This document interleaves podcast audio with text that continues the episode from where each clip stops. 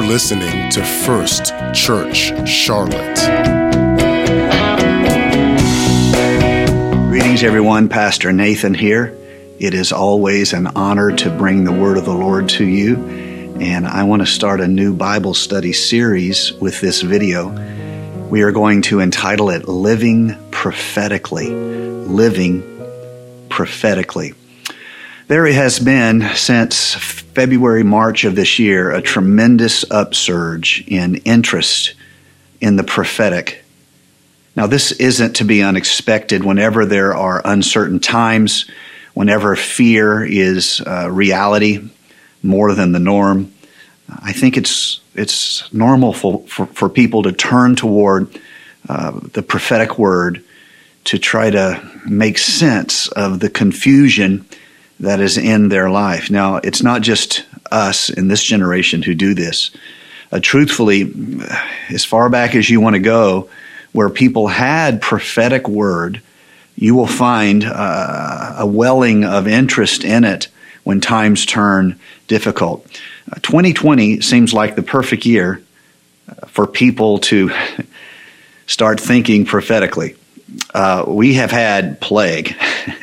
we have had uh, earthquakes in diverse places, in, in strange places. We had an earthquake here in Charlotte uh, just a couple, what, two Sundays ago. Um, we have had just astonishing, strange things happen this year.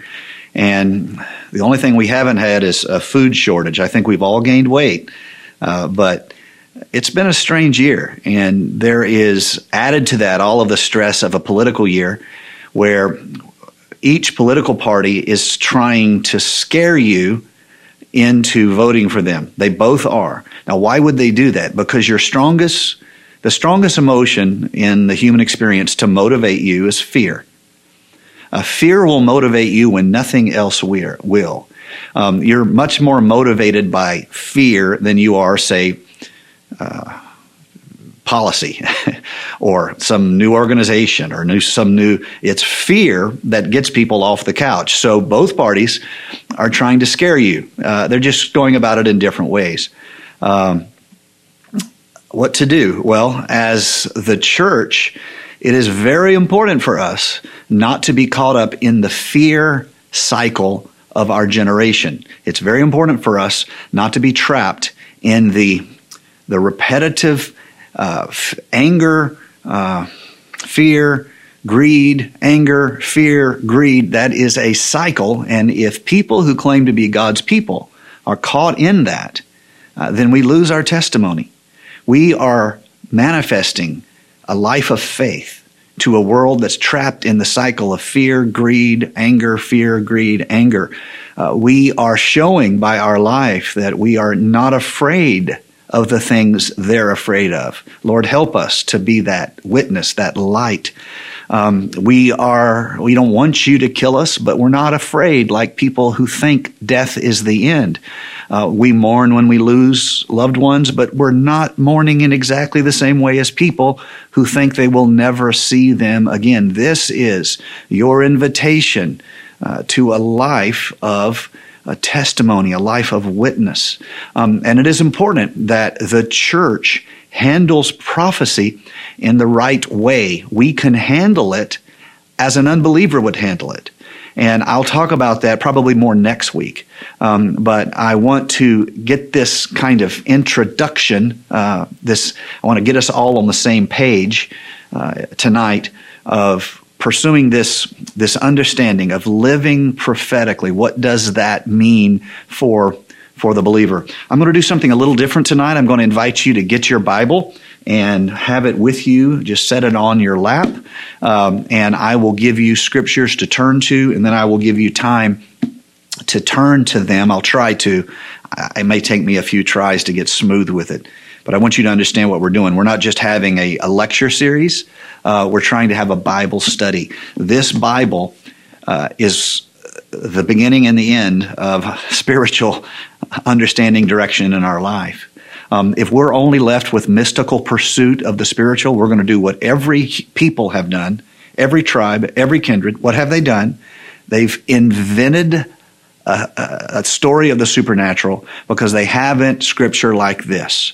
This is just as much the sign of God in our life as if you had some uh, a mystical event, you saw an angel. This is foundational. And so uh, I want us to be more intentional uh, in the manner in which we, we study, and I'm going to try to adapt this format to, to be helpful. If you have ideas on how we could adapt this format to be more helpful relative to Bible study, I'm, I'm, I'm all ears. You can, you can tell me uh, any ideas you have for that. So let's get started.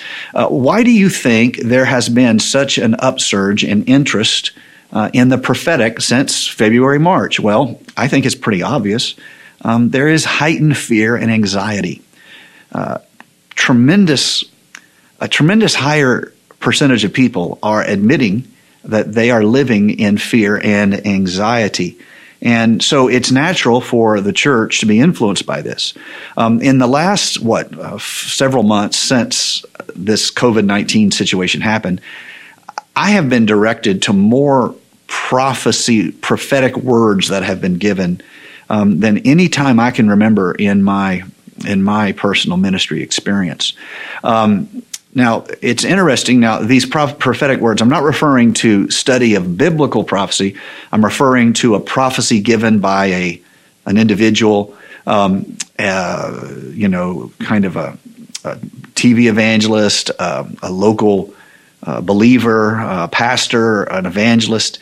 Uh, this has just there's been this tremendous up swell of it since COVID 19. Now, th- look, this isn't bad or wrong.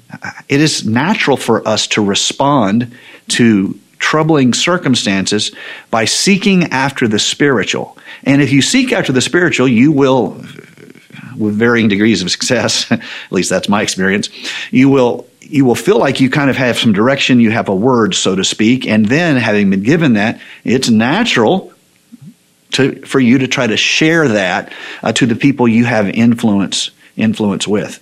Now, if the only if the main value of prophecy, and we're talking about that in this series, if the main value of prophecy was to know that which was coming before it arrived, then the upsurge of prophecy should have been in you know October, November, December, and the prophecy should have been troubling times are coming. You know that that would have been if that was the purpose, the primary purpose of prophecy, uh, to tell us that which had not yet happened before it happens, so we understand what is going to happen. Um, I'm, I'm unaware of any prophecy that really was helpful for that. Um, I know there's some people who are always prophesying something vaguely, um, and that is not look. I, look, I'm not unsympathetic. Uh, you want to take care when you speak for the Lord. Uh, I would I would speak carefully myself. Um, but that said, there has to be more to it than simply that which hasn't happened and we are through prophecy seeing before it happens. Now that is the most common description, but if that is uh, that's the only way to get it right, we have a terrible track record, and we get it wrong more than we get it right. Um, talking about the church in general, uh, there must be deeper realities to prophecy than simply knowing what's going to happen before it happens. So let's, as we often do, let's, let's take some time, let's study this. I first of all want to give you four observations that are the result of my basically I spent my whole life in Bible study. Now that doesn't make me I don't think that I'm an expert in any particular way, um, but I do have years of consistent study. Um, I since the age of 21, I, there's only been a, one or two weeks a year since the age of 21 where I went a week without preparing a, a, a message. Um, starting, you know, starting what 11 years ago, I started preparing two to three messages a week. Um, and so I'm living it. I'm I'm living in the Bible, not not because I'm particularly like more spiritual than anybody else, even though I am between me and you. Um, I just had to live this life of being in the Word. And so, four things that I have learned. I didn't get these from a book. Um, they're just my observations, and so uh, let's let's let's let's start with them. Number one, uh, sorry if this disappoints anybody. Biblically, prophecy is not usually understood in the generation in which it is given. I know that's a huge disappointment to people who think the purpose of prophecy is to understand the future before it becomes the present. Um, biblically, prophecy given is not usually understood by the generation to whom it is given. There are exceptions. Probably uh, the first one that would come to mind is the story of Joseph and how Pharaoh has a dream. He doesn't understand the dream. He's connected to Joseph. Joseph has divine connection, and therefore, through the spiritual connection Joseph has, his covenant with God, he is able to give prophecy to the Pharaoh, who then, to his credit, does a very wise thing. He gives control of the preparation, stay with me, to the person who had understanding. He doesn't do it himself, he has a dream. Joseph doesn't have the dream. Pharaoh has the dream. However, Joseph has understanding. How does he have it? His connection, his covenant with Yahweh. And so, Pharaoh wisely gives preparation, the responsibility of preparation, to the individual who had understanding. I, love this because um, I one of the things that I think. Uh, is most important about understanding prophecy is this prophecy, even when it doesn't explain, it still allows the church to prepare. So, in other words, not, not, not all prophecy is understood, but it has a value, a spiritual value of helping the church prepare. I'll talk more about that in just a moment. Let's, let's not get sidetracked. Number one, prophecy is not usually understood in the generation to which it is given. Uh, number two, uh, prophecy is more often used as witness to the future than understanding to the present. Usually, it serves as a witness to the future more than it does understanding to the present. Think of the many, many, literally scores of prophecies concerning Jesus Christ. I, I, I think, for the most part, none of them were understood when they were given, but all of them were witnesses to the future. I think the same thing is true in Daniel. Look at Daniel, that one of the largest uh, collections of the prophetic in the word of the Lord. Um, I don't know that Daniel understood the image, the feet of brass and iron. You get the idea. Um, and yet, to the future, it was witness that God's in control. Do you see? So, uh, that was number two. Prophecy is more often used as witness to the future than as understanding to the present. Um, number three, um, people who interpret prophecy with a date attached up till now have been 100% wrong. They, all of them, have been wrong. There's no way to make this pretty. It's just, it is what it is. I'm not unsympathetic to them. They're trying to do a hard thing, and we're warned in the scripture that we should not do it, and that is to try to put a date on something. But we are batting zero on putting a date on prophecy. Let's let's hold that humbly, shall we? And then and then the fourth thing. Uh, I, want to really emphasize this one because it seems like the first three that I've given you have been negative. Like, to review, prophecy is not usually understood in the generation it's given to. Number two, prophecy is usually a testimony to the future, uh, not an explanation to the present. Number three, every interpreter in history who put a date on God's work has been wrong. Every single one of them. All of those sound negative. Now, let me give you number four. In spite of our difficulties, prophecy is one of the most powerful and abundant gifts that has been given by God to his people. Now, don't just remember the first three, remember four too. In spite of the challenges, in spite of the fact that prophecy is almost never understood in the generation it's given to, in spite of the fact that it's usually a witness to the future, not a you know explanation to the present. Uh, and in spite of the fact that people who try to put a date on it uh, have been 100% wrong, even so, prophecy is one of the most powerful uh, and abundant gifts that are given to to the church. So, all right, now I've given you those four things. That's the result of my lifetime of you know wrestling with the scripture and trying to understand it and uh, tr- you know, being immersed in church culture and listening to thousands of men explain and explain and explain and teach, and uh, you get the idea. That's that's my four. All right. That's not scripture. That's that's unless it's the book of Nathaniel. so uh, now let's talk. Let's let's back up from all of that and let's talk about what we know biblically. What we know, not what we interpret, not what we think, what we actually know, because we have clear example. We don't have uh, you know a dramatic image or mystical. Uh, narrative or mysterious prophetic language. We have clear cut stuff we can know. Uh, number one, yes, prophecy is given to help us understand and prepare for the future. We know this, even though it's hard. And even though it's difficult, and even though we struggle with it, and you get, you know, how many opinions are in a room with 10 prophecy teachers in it? The correct answer is 11 to 14. there, are, you, you, I mean, um, it's, it's hard. Even so, even though it's hard, uh, it is given to us to help us understand the future. With this asterisk, it normally uh, serves better to prepare us for the future than it does to explain the future. And most of our errors are tied up somehow when we try to use prophecy to explain the future rather than prepare for for the future. Um, there are tremendous prophecies in the Word of the Lord, uh, many famous prophecies like those in Daniel, like those in um, Revelation, and they usually, if you study them, they usually have a they speak to the change of world powers and to the change of geopolitical leaders.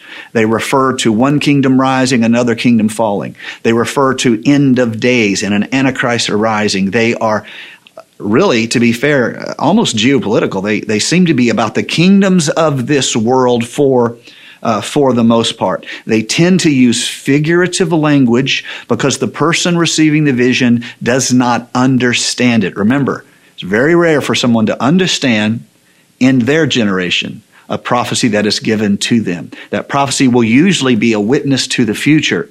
Uh, even so, even so, that same prophecy, whether or not it's understood, can help them. It can be a powerful aid to preparing them for the mysteries yet yet to come. And so uh, I want you to turn in the Bible to Revelations chapter number 13. We're going to read one verse of scripture there. Um, I want to remind you that prophecy, particularly the, the great books of prophecy like Daniel, like Revelations, are filled with this figurative, dramatic language. Uh, let's read together in uh, Revelations 13 and verse number 11. Then I saw a second beast coming out of the earth. It had two horns like a lamb.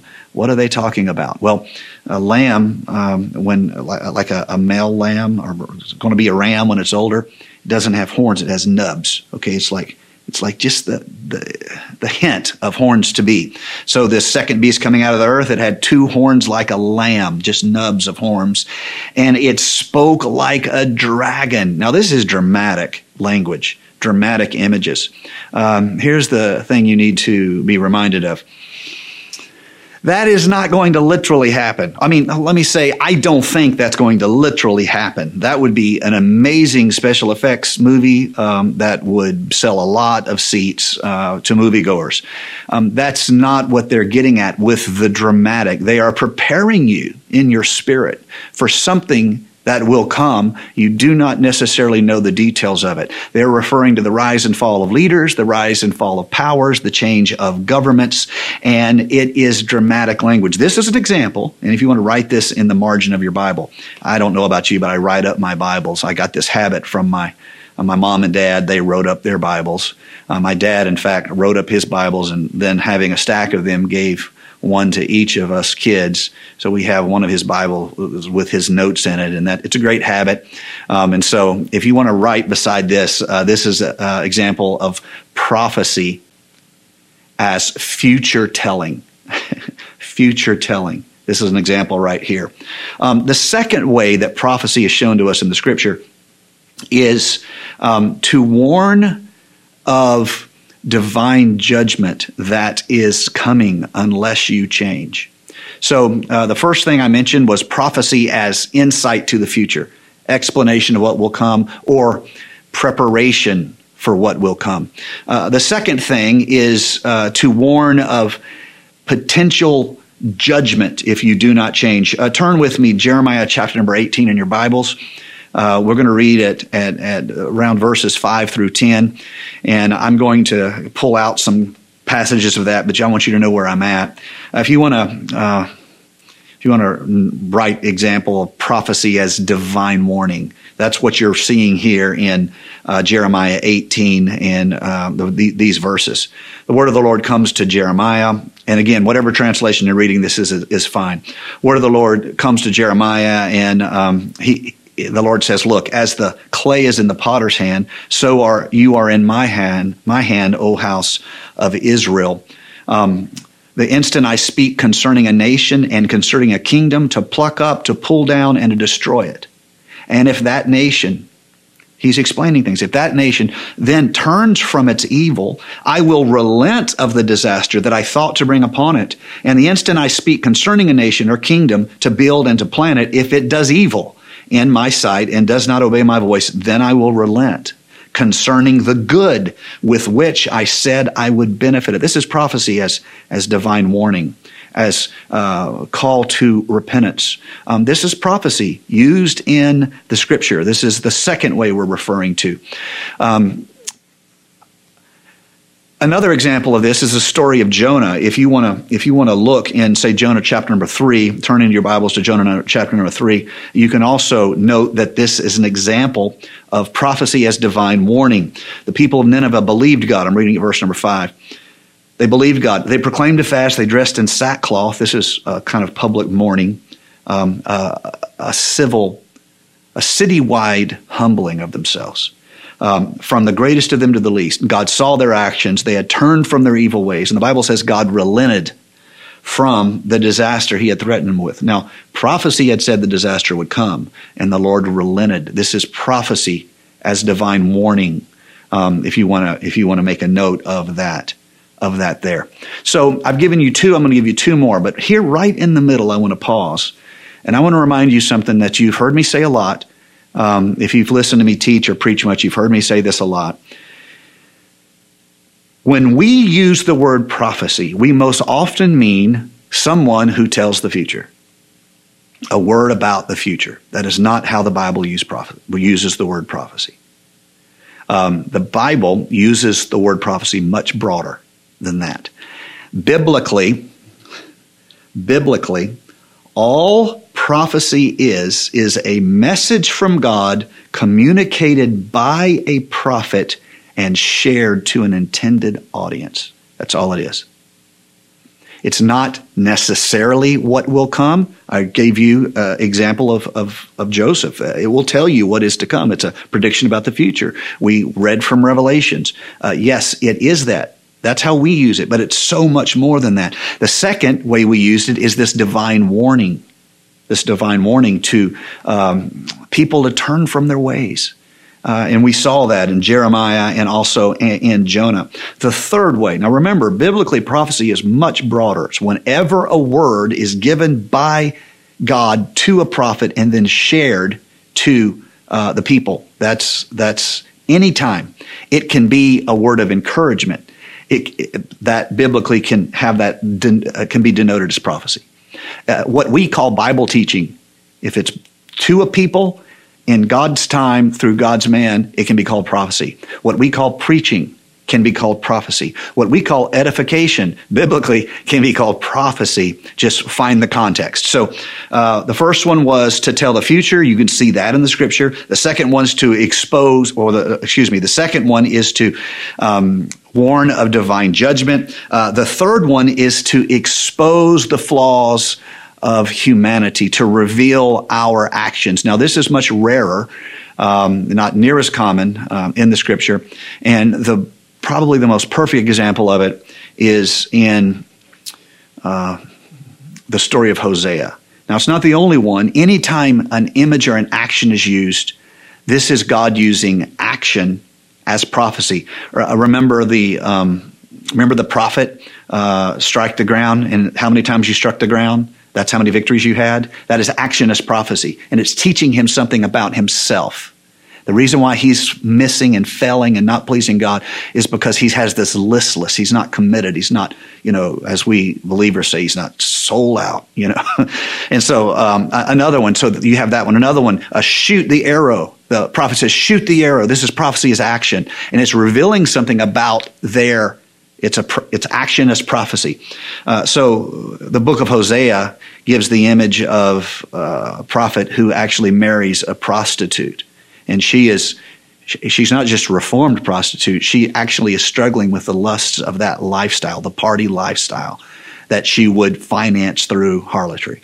Um, and so you it's very very it's powerful but it's troubling because it shows spiritual idolatry how god sees it and when we're just, we're drawn away and drawn away, and yes, we want God, but we also want the world, and we're drawn this way, and it's spiritual idolatry. Now, that's the third way that prophecy is shown to us in the scripture. And now I want to, because we're getting, getting close to my self imposed time limit, I want to give you the fourth way that it is shown prophecy is used in the scripture turn to Revelations chapter number 21, and we'll read there in just a moment. Um, this is this fourth way is the safest way and probably the most consistent uh, that manner in which prophecy is shown scripturally, and that is to give hope to the recipient of the prophecy. Now, this is important. Now, we'll talk more a little bit about this next week, how we get prophecy wrong. Um, but uh, for for the purposes of this Bible study, this fourth way is um, is the safest way for us to view prophecy. And it's probably, I would say, in some way, if not the most common, one of the most common. Um, and that is um, to give us hope in spite chaos, to give us reassurance in spite fear, to remind us that in spite of the dramatic, the terrifying, God's in control. So let's read Revelations 21, verse number 3 and 4. Look, or depending on your Bible, it might say, Behold. Look, God's dwelling place is now among the people. It sounds like New Testament, doesn't it? God's dwelling place is with you in your life, in your heart. God's dwelling place is among the people, and He will dwell with them. They will be His people, and God Himself will be with them and be their God. He will wipe every tear from their eyes. There will be no more death or mourning or crying or pain, for the old order of things has passed away. This is prophecy as hope. So much we don't know, so much we cannot see. Mystery and chaos and dramatic things. you know, fire from heaven and plague upon the earth and the beasts arise with the voice of the dragon. All of that, yes, but there's hope. Okay, so prophecy can never get to a point where it inspire, inspires more fear than hope. Even if God is using it to uh, tell you of judgment that will come if you do not change, the point of it is redemption, and it should give you hope. Do you see? Prophecy that only terrifies people is not of God. It should give hope. It should give more hope than anything else. It should give more hope than fear. It should give more hope than, uh, how shall we say, uh, dramatic uh, insight or image, or it should give hope. Yes, troubling times will come. God's in control. Yes, the Antichrist will rise. This is not a surprise. God's in control. Yes, the heathen will rage. Doesn't matter. God is in control. So, biblically, there are these four examples. What we're most familiar with, and that is prophecy as future telling. Secondly, prophecy as warning of judgment to come. Thirdly, uh, prophecy to expose human error. It's like prophecy as action. Uh, that's that's fairly rare, biblically speaking, but it is in there, and you should know it. But finally, prophecy as a wellspring and hope, and source of hope, a well of hope in your life. We'll continue this next next week. Lord Jesus, I pray you would be with your people. I pray you would comfort them. you would walk with them. I pray your anointing upon every leader of our church, every one of our pastoral staff, all of our volunteer teams. I pray your power, your blessing, your strength upon them. Bring us through this time with victory and hope. In Jesus' name we pray. Amen. We love you. Have a great week. God bless. Thank you for listening to First Church Charlotte. If this podcast has blessed you, please rate it with four or five stars. By doing so, you will help others find our free podcast and bless them. If you're in the Charlotte, North Carolina area, come worship with us at 4929 North Sharon Amity Road. For information about service times, church ministries, and so much more, visit us online at firstchurchclt.com. If you would like to help support our efforts, please text GIVE to 704 445 5353. We pray God's richest blessings to you. Come, worship with us.